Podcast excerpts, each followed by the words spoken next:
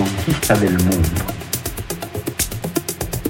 y la conquista de las cosas, el mundo natural, el mundo externo.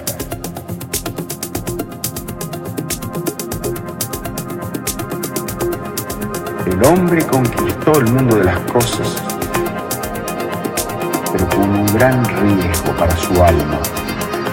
Ha terminado por cosificarse. Él mismo se transformó en cosa.